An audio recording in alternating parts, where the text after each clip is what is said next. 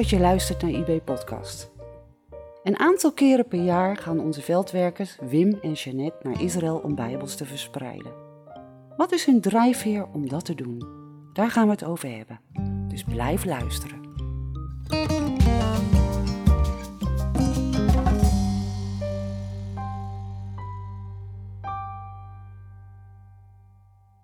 Mijn naam is Jacqueline Loeman en luisteraar, nogmaals welkom bij de nieuwe podcast van Israël in de Bijbel. Wim en Jeannette, fijn dat jullie er zijn. Leuk dat jullie tijd voor ons hebben vrijgemaakt. Ja, dankjewel voor uh, deze uitnodiging, Jacqueline. Ja, ja. Wij vinden het ook leuk om uh, uh, hier te zijn en uh, we willen graag wat uh, vertellen. Ja, hoe zijn jullie betrokken geraakt bij Stichting Israël in de Bijbel? Ja, hoe zijn wij betrokken geraakt? Ja, als ik daarover nadenk, dan uh, zijn we daar eigenlijk een beetje verwonderd over. Een aantal jaren geleden, toen we met pensioen gingen, was eigenlijk ons verlangen: mogen we de tijd die we nog krijgen dienstbaar zijn in uw koninkrijk? Dat was eigenlijk ons gebed. En wij waren ook van huis uit betrokken op Israël. En ook door onze oudste zoon, die... Uh, Uh, heeft een aantal jaren in Israël gewoond, ook om daar uh, bij de Israëlische Bijbel Society. Daardoor kwamen we ook in Israël. En uh, door hem kwam het blad van I B bij ons in de brievenbus. En dat is denk ik zo'n jaar of vijftien geleden dat dat begon. Nou, dat blad sprak ons wel aan. En uh, we zagen dat ze ook landdagen hadden. We dachten, nou, gaan we eens een keertje naartoe. Dat vonden we altijd heerlijke dagen. Daar kwamen we altijd bemoedigd, getroost vandaan. En uh, we dachten, nou, er zijn nog meer mensen die zo gek zijn om uh, ja, Israël een belangrijke plaats in hun leven te laten uh, innemen. Nou goed, dus wij waren met pensioen. En uh, toen zagen we ook in het blad staan dat er een weekend was van uh, I B. En dat ging over de Joodse feesten. Dat had ook onze belangstelling, omdat we ontdekt hadden dat daarin heel mooi Gods heilsplan in uitgebeeld was. En we dachten, nou, nu kunnen we daar naartoe. We zijn nu met pensioen, we hebben er de tijd voor. Wij kwamen daar en ontmoetten daar uh, Ton, Ton Stier. En we vertelden dat we met pensioen waren en uh, nou, leuk. En aan het eind van uh, die dag zei hij, mag ik morgen jullie even spreken? Nou ja, dat is goed. Wij dachten, nou, misschien vraagt hij of we wat op kantoor of zo, uh, tijdschriften kunnen inpakken, weet ik veel. Dus nou, de andere dag uh, kwamen we in gesprek met elkaar en toen, pats, boem, zouden jullie er wat voor voelen om uh, aan bijbelverspreiding in Israël te gaan doen? Want we hebben daar veldwerkers nodig. Nou ja, dat sloeg in als een bom en we dachten, nou ja, het was voor ons duidelijk, dit is het. Wat we mogelijk mogen doen. En uh, ja, we zien dat nog steeds als een enorm uh, voorrecht. Dat we dat mogen doen en kunnen doen tot nu toe. Ja, maar wat is jullie drijfveer om het te doen? Waarom vinden jullie het belangrijk om onder het Joodse volk te werken? Ja, ja, Israël is het uitverkoren volk. En, en God heeft zijn heilsplan voor de wereld via het volk Israël Uh, aan ons bekendgemaakt. En zo vinden we dat uh, in de Bijbel op een hele duidelijke manier. En het heil van God is ook niet alleen eerst tot Israël gekomen, maar ook daarna tot ons, wij heidenen. En, en Israël lijkt verstoten, maar dat is het niet, want God zal het ook weer herstellen. En, uh, en zal Israël ook weer in uh, genade aannemen, want er is altijd een overblijfsel naar de verkiezing van de genade. En uh, het is wat de profeet uh, Elia uh, mocht weten, dat er zevenduizend mensen de knie voor Baal niet gebogen hadden. En dat overblijfsel is er in die zin ook nog steeds in Israël. En dat geeft ons hoop en moed en, en ook motivatie om ons voor die mensen in te spannen die het woord van God nodig hebben. Die zalig moeten worden door dat woord. Hoe bedoel je, die zalig moeten worden door dat woord? Wat is daarvoor nodig dan? Dat ze hun Messias zien en herkennen. En, de Heer Jezus. En erkennen, ja, de Heer Jezus Christus. En dat is wat jullie drijft? Ja. Dat is wat jullie drijft, dat jullie eigenlijk de Messias willen bekendmaken aan de Israëli's. Exactly. Door middel van de Bijbel, door ja. Gods woord. Ja. Maar bij Israël in de Bijbel staat de verspreiding van Oude en Nieuwe Testamenten onder het Joodse volk centraal. Dat, dat is het hoofddoel. Jullie werken ook met de verspreiding van Bijbels ja, juist. onder het Joodse volk. Waarom juist? Omdat ze door het woord geraakt moeten worden. En wij ook, door, door het woord van God uh, worden we geraakt. En dat stuurt ons en dat leidt ons en dat vernieuwt ons. De Heer belooft dat hij dan ook. Bedoel je dan eigenlijk de van wet in het hart de schrijven. Kracht van Gods woord? Je moet God laten spreken tot Joodse mensen via de Bijbel, ja. via zijn woord.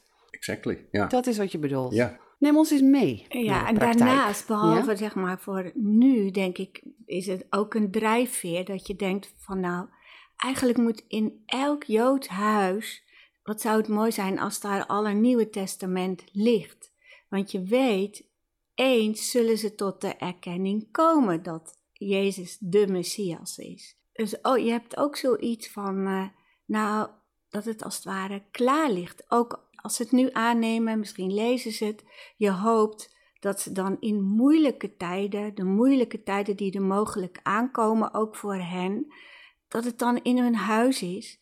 Dat ze het dat kunnen, kunnen lezen, pakken. dat ze het kunnen pakken en dat het dan zeker dan voor hen gaat leven en dat het een middel mag zijn dat ze het gaan zien. Want ja, hoe kunnen ze het weten dat Jezus de Christus is, de Messias is? Dat kan toch alleen als het uh, uh, ja, in de Romeinenbrief staat. Hoe zullen ze het kunnen geloven als het, uh, als het niet horen, als het hen niet gepredikt wordt? Dus in die zin, kijk, in de oudheid was het natuurlijk vooral, ging het via mondelinge overlevering. Wij hebben nu allemaal uh, de Bijbels, die ze toen niet hadden. Wij kunnen het nu lezen. Dus het horen van toen is toch het lezen van het woord van God in deze tijd. Dus dat is ook een motivatie, dat je hoopt dat het zoveel mogelijk het woord daar ergens is. Maar het Joodse volk heeft toch ook een Oud Testament, de Tenach. Ja. Daarin is toch ook de Messias te vinden? Ja, zeker. Ik denk alleen, kijk, de Heer Jezus had ook alleen het Oude Testament. Dus daarin kan je het ook al helemaal ontdekken, hoe, hoe God het heil brengt voor het Joodse volk en voor de hele wereld. Maar ja, het Nieuwe Testament laat het toch ja, duidelijk zien hoe een deel van hoe het in beschreven staat, hoe dat in vervulling is gegaan al in zijn eerste komst. Ja, maar is het dan zo als jullie uh, Israëli's ontmoeten, dat jullie dan ook vaak oud-testamentische verzen aanhalen en ze dan eventueel meenemen naar het Nieuw Testament als het gesprek het toelaat? Hoe, hoe gaat zoiets in de praktijk? Neem ons eens mee. Je begint met alleen wat in de Tenach staat, want dat heeft voor hen gezag, hoop je. Dan kun je vervolgens laten zien hoe dat vervuld is geworden in het leven van uh, de Messias, van uh, de Heer Jezus. Maar vanuit het oude, vanuit het Tenach, laten we maar steeds Tenach zeggen, juist van daaruit kan je laten zien wie God is, hoe hij is, hoe hij werkt en welke plek dat Joodse volk uh, heeft in zijn, uh, zijn plan. En van daaruit ja, kan je zeggen, kijk eens, dat is gebeurd en is dat niet de vervulling daarvan? En uh, we citeren vaak psalmen, uh, stukken uit Deuteronomium, ja, Jesaja drieënvijftig over de lijdende knecht. Dat zijn natuurlijk de voorbeelden bij uitstek. Meer weten over Israël in de Bijbel? Check onze website w w w punt israël ondebijbel punt n l. Vraag eens een gratis proefnummer aan en schrijf je in voor onze nieuwsbrief. Moet ik me dan voorstellen dat jullie ergens op straat staan, in een park? Hoe, hoe gaat zoiets? Jullie, jullie nemen je tas met Bijbels mee en dan? Ja, uh, nou zo gaat het inderdaad. En uh, ik, ik zie me alweer in gedachten even in een park staan. En uh, daar zitten dan twee mannen naast elkaar uh, en uh, die uh, zitten met elkaar te praten en wij komen langs zij, zal ik maar zeggen, en je maakt oogcontact en, uh, en zij reageren. Dus nou, kennelijk uh, willen ze gestoord worden. En uh, dus ja, dat is, dat is al heel voorzichtig aftasten uh, in feite, van uh, hoe doe je dat? Je probeert, ben ik welkom of ben ik niet welkom? En je groet en dan, of ze groeten terug. En je spreekt al geen Hebreeuws, dus uh, we, zijn, we beginnen met, uh, in het Engels. En uh, spreek wel een woordje Hebreeuws, want ik zie je gefronst kijken. Maar dat, dat doen we wel en dat, is, dat gebruiken we juist als een, uh, als een opening. Uh, en uh, en dan, dan heb, je al, heb je al direct uh, contact. Dus, uh, maar ze horen natuurlijk wel gelijk, dat wil ik zeggen, dat je buitenlander bent. En dat maakt ze nieuwsgierig. En als je dan uit Holland komt, dan uh, heb je al een streepje voor. Dat is echt een plus. Want Holland staat nog steeds als vriend uh, te boek uh, in het uh, Israëlische geheugen, zeg maar. En, nou, en dan, uh, dan begin je te uh, zeggen, ja, wij zijn vrienden en, uh, van Israël. En, uh, want wij hebben de, de Bijbel van jullie ontvangen. En uh, daar zijn we heel blij mee. En, uh, Uh, oh ja, nou en zo ontstaat dat, uh, ontstaat er een heel logisch, normaal uh, conversatie. En dan, uh, uh, wij, zijn, uh, wij zijn erg dankbaar voor dat wij de Bijbel van jullie uh, hebben ontvangen, de Tenach. En uh, wat dat stoort van God. Uh, we willen dat graag uh, aan jullie uh, teruggeven uh, als een cadeau uh, van erkenning. En, uh, maar hebben Joodse mensen geen Tenach dan? Uh, is dat niet iets wat gewoon bij iedere Jood in huis staat? Ja, ik krijg het ook van, via militaire dienst, maar, maar uh, toch werkt het, want het is in twee talen. Bijvoorbeeld uh, Engels, Hebreeuws, Frans, Hebreeuws, Duits uh, enzovoorts. En, uh, dus je kunt, uh, je kunt er de mensen toch een plezier mee doen. Hoewel het bij ouderen meer, beter werkt dan bij jongeren steeds minder, want die spreken bijna alleen maar uh, Hebreeuws. De behoefte aan een tweede taal is, is bij, bij de jongeren uh, minder aanwezig, zeg maar. Nou heb ik begrepen dat jullie ook een kleine Bijbel hebben in het Ifriet. En is dat dan met name geschikt om aan, aan jongeren te geven? Uh, die, die accepteren wel heel gemakkelijk, ja. En beginnen vaak tegenwoordig ook al wel met uh, juist daarom. Je kijkt een beetje je publiek aan en uh, dit is er eentje, waar ga ik, daar ga ik met de Tenach beginnen. Of, dat is vooral wat oudere mensen en, en met jonge mensen, dan pakken we inderdaad uh, vaak gelijk uh, het, het Nieuwe Testament. Die accepteren ook heel vaak direct het Nieuw Testament. Omdat ze dan uh, het verboden boek eindelijk in handen krijgen. Waar is dat ze, zo? Het verboden ja, boek? Het verboden, de rabbies hebben het echt verboden. Het is, een, uh, het is echt een verboden boek. En als wij hebben het meegemaakt dat ze het aan een groep soldaten wilden geven... die wel nieuwsgierig genoeg waren om het te ontvangen. Maar een orthodoxe... Uh, man die, bij, die vlakbij stond, die, uh, die zei, nee, het zijn uh, missionaries en uh, uh, het is een verboden boek, niet doen, het mag niet. En, uh, en twee van de vier, die, uh, die dropen af. En er waren er toch gelukkig nog twee, die, die dan wel, van die soldaten, die dan wel... Uh, maar die, moeten dan, die dan wel ja. accepteerden en die, dan, uh, die moeten dan wel een drempel overwinnen. Zeggen van, dag, ik, ik bepaal zelf wel wat ik wil lezen, ja of niet, ja of nee. Uh, zo, zo gaat dat dan ongeveer, ja. En is het nou ook zo dat bijvoorbeeld, Jeannette, jij zeg maar meer de vrouwen benadert? Hebben jullie daar een soort rolverdeling in? Ik kan het me zo voorstellen. Ja, ja, ja. Nou ja, bij de seculiere Joden maakt het niet nee. uit of je man of vrouw bent. Bij de meer orthodoxe wel natuurlijk. Ik stond een keer in de rij voor het vliegtuig. Er waren heel, een hele grote groep orthodoxe Joden. En uh, dus ik begon een, een praatje van, uh, nou wat gaan jullie doen?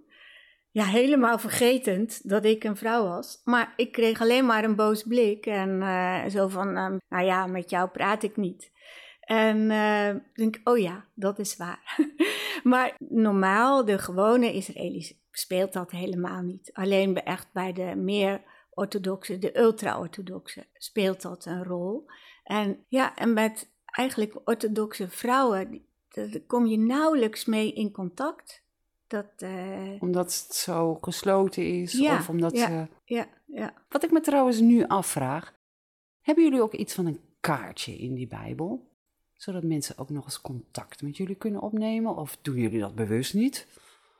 Er staat wel een, uh, een web, de website in ook van de S D H S, waar we I B natuurlijk veel mee samenwerken. En um, nou, over websites gesproken... Uh, wat we ook vaak doen als ze dus toch niet durven om een Nieuwe Testament aan te nemen. Je ziet ze aarzelen, want zeker de meer religieuze, de, ja, je haalt toch een soort vloek in je huis als je zo'n Nieuwe Testament uh, meeneemt. Voelen ze dat zo? Ja, zo ja? voelen ze dat, ja.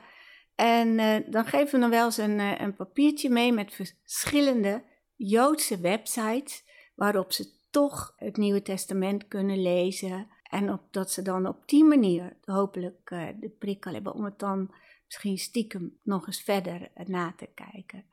Ja, over dat kaartje, uh, er staat uh, boven dat wij bruggenbouwers zijn. En uh, dat stoppen we dan altijd ook in een Bijbel.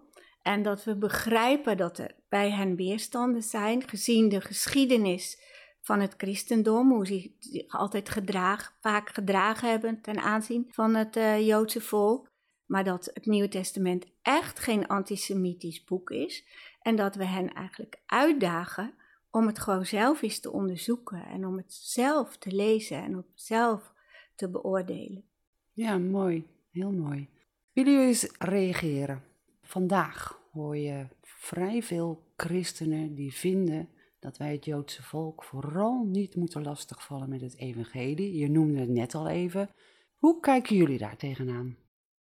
Nou, ik denk dat het erg jammer is, want daarmee ontneemt de christelijke uh, gemeenschap zich een enorme kans om uh, heel veel uh, heil zelf te ondervinden. Want wie Israël zegent, zal gezegend worden. En hoe zegenen wij Israël nou het beste? Door, juist door hun het woord van God te geven, wat ze zo hard nodig hebben. Ze hebben het net zo hard nodig als wij, want er is geen onderscheid tussen Jood en tussen Griek, tussen Jood en heiden.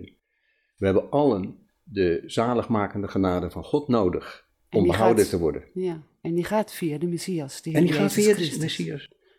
Via de Heer Jezus Christus. En die tijd gaat een keer komen. Wat bedoel je met die tijd gaat en, een keer komen? En we laten ons blokkeren door, uh, door de geschiedenis die heel erg is. Maar wij hebben niet de ervaring dat Joodse mensen beledigd zijn omdat wij hen een Bijbel aanbieden. Integendeel, ze zijn er dankbaar voor. En het verandert hun leven, net zo goed als het ons leven verandert. En daarom is het zo waar, wie Israël zegent, zal gezegend worden. En we onthouden onze grote zegen in de christelijke gemeente. Echt. Het is denk ik ook iets typisch Nederlands. Het idee dat je niet met het evangelie aan mag komen bij uh, Joodse mensen.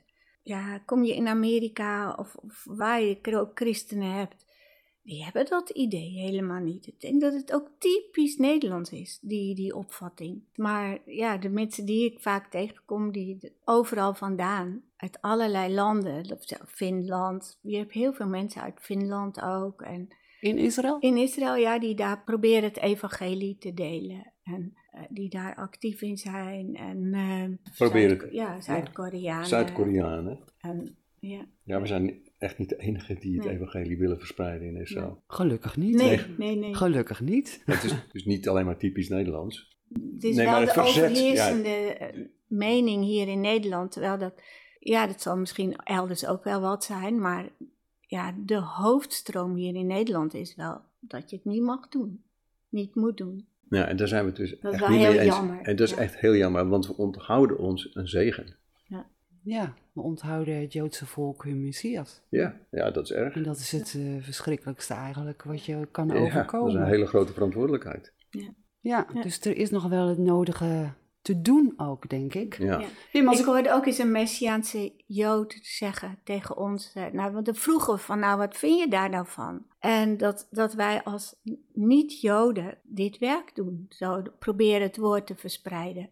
Toen zei zij, nou, ik ben daar blij om, want jullie hebben wel een makkelijker ingang bij de Joodse mensen dan wij, want wij worden als verraders gezien. Maar naar, uh, nou ja, laten we zeggen, naar ons toe zijn ze wat opener en kun je makkelijker een gesprek aangaan. Dus zij was eigenlijk blij dat er niet-Joodse mensen probeerden om het woord te verspreiden. Want er is natuurlijk het nodige werk te doen. Wim, als ik tegen jou zeg van de oogst is groot. En de arbeiders zijn weinig. En uh, ja, dus we hopen dat de Heere van de oogst zijn arbeiders zal uitstoten. En daar mogen we om bidden en vragen en bezig zijn aan de troon van de genade. Jeannette, ik zie aan jouw gezicht dat je nog iets wil zeggen. Nou, je denkt soms wel eens daar in Israël, wat doe ik hier?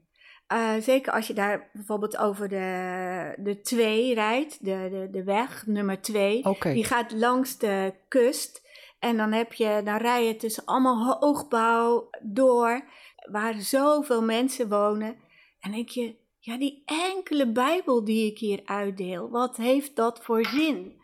Maar ja, dan moet ik altijd denken aan, de, aan het verhaal waar de Heer Jezus die Samaritaanse vrouw ontmoet. Eén vrouw, hij moest voor één vrouw door Samaria gaan. Maar wat een effect dat had.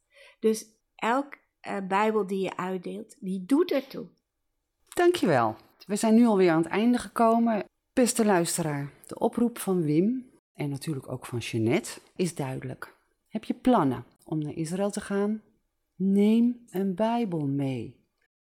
En heb je misschien een Joodse vriend, collega, bekende, familie aan wie je graag een Tenach of een Nieuw Testament zou willen geven? Aarzel niet. Neem contact op met het kantoor van Israël in de Bijbel. Toch? Zeker. En Amen. De I B die heeft een hele mooie uitgave sinds vorig jaar. Uh, maar het Nieuwe Testament in, in een heel mooi formaat. Die kan je makkelijk zelfs in je jaszak stoppen. En dat je hem gewoon altijd dan bij je hebt. En kom je ergens, je maakt een praatje, mijn part in een winkel. Of in, als je net een, op een terrasje zit en je haalt hem uit je zak. En dan is het heerlijk dat je hem zo uh, aan kunt bieden en zegt van nou, lees het eens zelf. Dankjewel, dankjewel voor de aanvulling. Um, bedankt voor jullie komst. Dag luisteraar, tot over twee weekjes, dan zijn we er weer. Tot dan en vooral shalom.